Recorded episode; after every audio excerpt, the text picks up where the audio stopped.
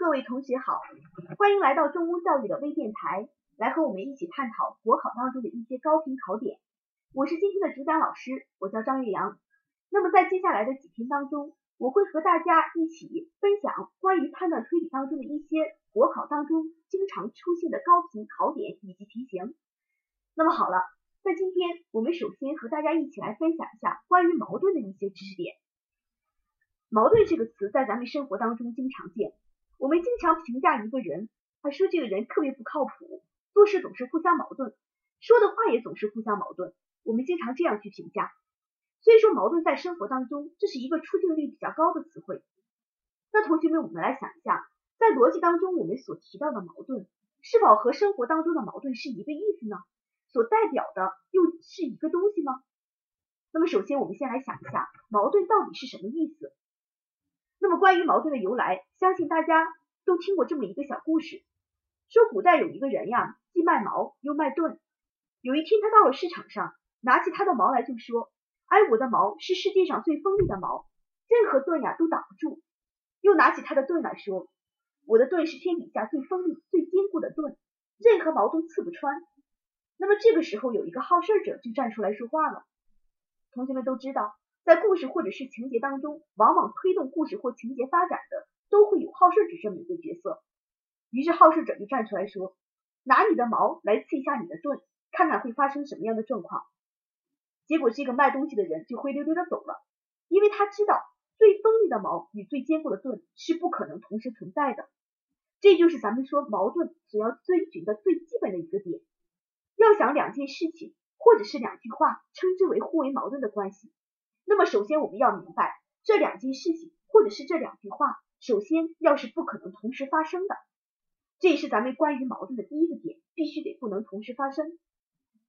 那么不能同时发生之后呢，在咱们逻辑当中，仅仅不能同时发生，还不能说他们两个是矛盾关系，它必须还得满足另外一个点，什么点呢？也就是说这两句话呀，必须得是一种非此即彼的关系。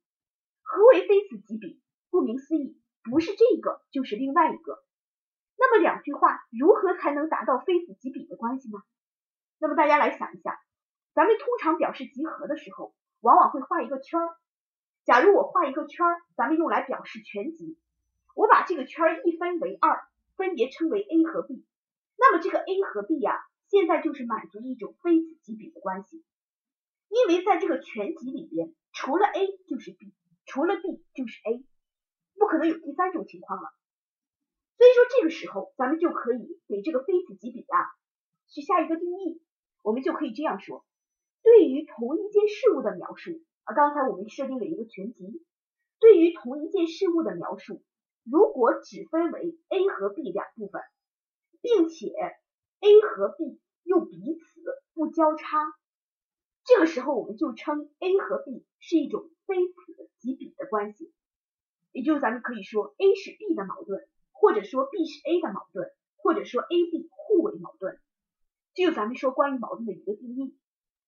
那么现在请大家和我一起来思考一个问题：咱们生活当中通常所提到的黑和白，这是否能称为一种矛盾？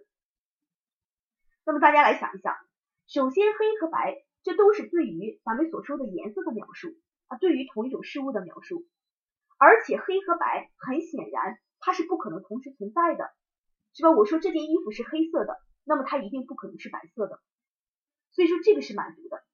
那么还有第二条呢？是不是颜色里边只分为黑和白两种呢？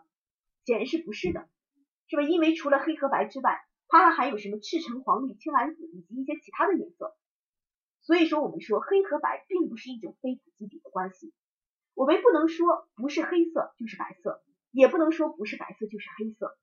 所以咱们说黑和白并不能称之为是一对矛盾。那么大家再继续往下想，既然我现在说黑的矛盾不能是白，那么我问一下大家，黑的矛盾应该是什么呢？那么很多同学可能已经想到了，我们就要看一看在颜色当中除了黑色还剩了什么？除了黑色还剩了什么呢？有同学说剩了很多颜色，那么剩下的这很多颜色，我们就可以统称为什么？非常好，叫做不是黑色，所以说这个时候我们就可以知道了，黑色的矛盾其实就是咱们所说的不黑，是吧？那么同理，我们来说大的矛盾呢，大的矛盾并不是小，而是不大。冷的矛盾呢，不冷。所以说，咱们说命题 P 的矛盾是什么？不 P，或者是非 P，或者是并非 P。所以说，这个时候我们就掌握了找矛盾最原始也是最简单的一种方法，就可以在这个命题或者是在这句话前面直接加上一个否定词，把它全部否定。那么这就是咱们所说的它的对立面，也是它的矛盾关系。那么这个时候我们再接着往下去想，假如说了，咱们来看一下黑和不黑，刚才咱们说这是一对矛盾，看一下它们之间的关系。如果我说这个物品的颜色它是黑的，那么不黑就是一定是错误的。而反之，如果我说这个物品它不是黑的，那么前面这个黑它就一定是错误的。所以说我们现在可以发现，如果两件事情或者是两句话互为矛盾，那么它两个一定会满足一个性质，什么性质呢？也就是说，互为矛盾的两句话必有一真一假。一句是对的，一句是错的，永远是这样的。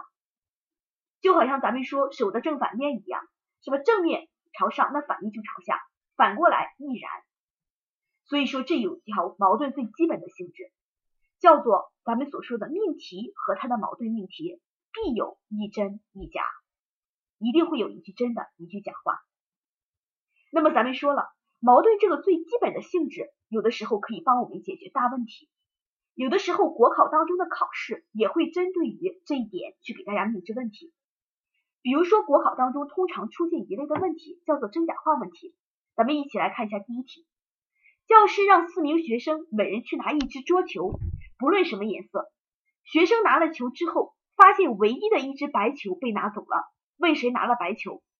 那么底下分别有四个人说话。甲说我没有拿，乙说是丁拿的，丙说是乙拿的。丁说：“白球不是我拿的。”然后他会告诉你，如果四人当中只有一人说的是真话，那么拿了白球的是谁？碰到这种题型，很多同学呀想到的第一个思路，脑海里跳出来的第一种想法是代入或者是假设，假设假设的是真的，或者假设假设的是假的，然后顺着往下看会发生什么样的事情？其实，在考试当中完全没有必要。那么我们来观察一下，假说我没有拿白球。这个我指的当然是甲，然后咱们来看，乙说是丁拿的，丙在指责乙，丁又说白球不是他拿的。那么这个时候我们会发现，乙说是丁，丁说又不是他，是丁拿的和不是丁拿的，这显然是咱们所说的一对矛盾关系，是不是？哎，反正你丁拿不拿白球，只有这两种可能性，一个说是你，一个说不是你，这是一对矛盾。那么刚才咱们也说了，矛盾的性质叫什么？一真一假，也就咱们说乙和丁里边说的话里边呀，必然有一句会是真话。那么咱们说又因为只有一句为真，那么可以发生什么事情呢？甲和乙丙说的一定都是假话，是不是？哎，那么这个时候咱们就来看了，甲说我没有拿这句话说错了，那么真实的情况是什么呢？一定是甲拿了白球。所以说这个时候我们就可以很清晰的知道，拿了白球的一定是甲，那么这个题咱们就解决了，会比你咱们所说普通用的代入呀，或者说假设呀，可能会取得更好的效果。好，那咱们再比如来看一下第二题，第二题这样说的：有一个岛上住着两种人，一种是说真话的人，一种是说假话的人。有一天，有一个人去旅游，碰到甲、乙、丙三个居民，问起他们谁说真话，谁说假话。然后三个人分别说了，甲说乙和丙都是说假话的，乙说我是说真话的，丙说乙是说假话的。问这三个人当中有几个是说假话的人？那么很多同学看到这个题目之后一头雾水，不知道从何入手。那么这个时候咱们来观察一下，乙说我是说真话的，也就是说乙说的话呀，他觉得自己是说对的。丙又说乙是说假话的，那么咱们来看一看。乙说真话和乙说假话，这是咱们说的一种事物的对立面。你就说，乙和丙说的话呀，是一对矛盾关系。那么既然是矛盾，他们两个说的话里边就必然会有一真一假，一定会有一句假话。现在我们可以确定，已经一定会有一个假话了。那么我们再来看甲说的话，甲又说乙和丙都是说假话的人。刚才咱们说了，乙和丙是一真一假，那他们两个怎么可能都说假话呢？所以说甲说的也是不对的。那么现在咱们就可以知道，甲说的话不对，乙和丙又一定会有一句假话，所以说总共就有两个说假话的人。这就是咱们所说利用矛盾来解决问题的方法。当然，关于咱们的矛盾的知识点呀，不止这一些，它还有很多种题型啊。咱们只是说了一个比较经典，国考当中比较常考的题型。那么大家想知道更多的知识点，可以关注一下。咱们在马上就要到开学季了，是吧？大家大家在这个开学之后，可以去关注一下自己学校里边所贴出来的讲座，到时候我们会分享更多。当然，讲座的时候我们也会分享一些其他部分的知识点。那么另外，大家也可以去关注一下咱们的中公杯一个活动啊，这是咱们所说的全国的模考，而且有丰厚的奖品去等着大家。大家也可以在模拟全真模拟的这个考试的过程当中，来看一下自己的实力究竟在什么地方，需要注意你哪些点。那么如果大家在平时自习的过程当中遇到问题，也可以发送姓名加电话加国考难题到中公教育微信，一天之内会有我们的专职老师电话帮你解决难题。希望大家备考成功。咱们下期再见。